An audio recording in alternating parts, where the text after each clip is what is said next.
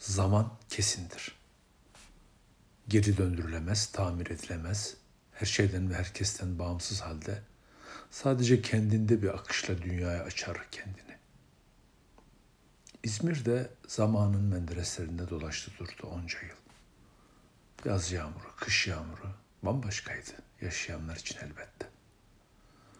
Onun dışında mesela soğuk bir zemheri günü İhtiyar Basmane Garı sadece kanatlarını değil gözlerini de iri iri açarak avlusunu dolduran kalabalığa, ağlaşan kadınlara, şaşkın halde burunlarını çeken bebelere, ihtiyarlara, gençlere baka kaldı.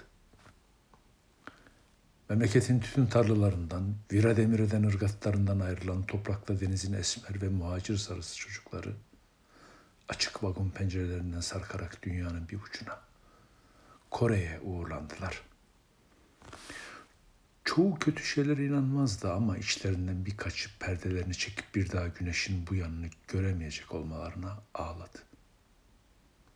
Cihan Harbi'ni, seferberliği, işgali ve Fahrettin Altay Paşa aslanlarının ikindi güneşinde yanan nallarını gören Basmane Garı, demirden geniş kollarıyla insanlarını göğsüne çekip onlara son kez koklamak istedi.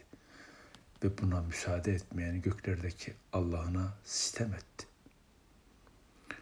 Sonra İzmir Reddi İl Hak Cemiyeti ve İzmir Müdafaa Hukuki Osmanlı Cemiyeti kurucuları, Türkiye Cumhuriyeti Cumhurbaşkanı Mahmut Celalettin Bayar Hazretleri, koyu takım elbisesi güneşte parlarken, üstü açık bir arabada elinde fötr şapkası, sevgi halesiyle onu çevrelemiş İzmirlileri selamlayarak Eşref Paşa'dan varyanta doğru kıvrıldılar.'' Elbette Karşıyaka'daki Ali Bey hamamı o gün ısıtılmadı. Zira eskinin çetecisi, şimdinin hamamcısı Memduh, kalabalık içinde şefine doğru nur ol nidalarıyla mutluluk gözyaşları döküyordu.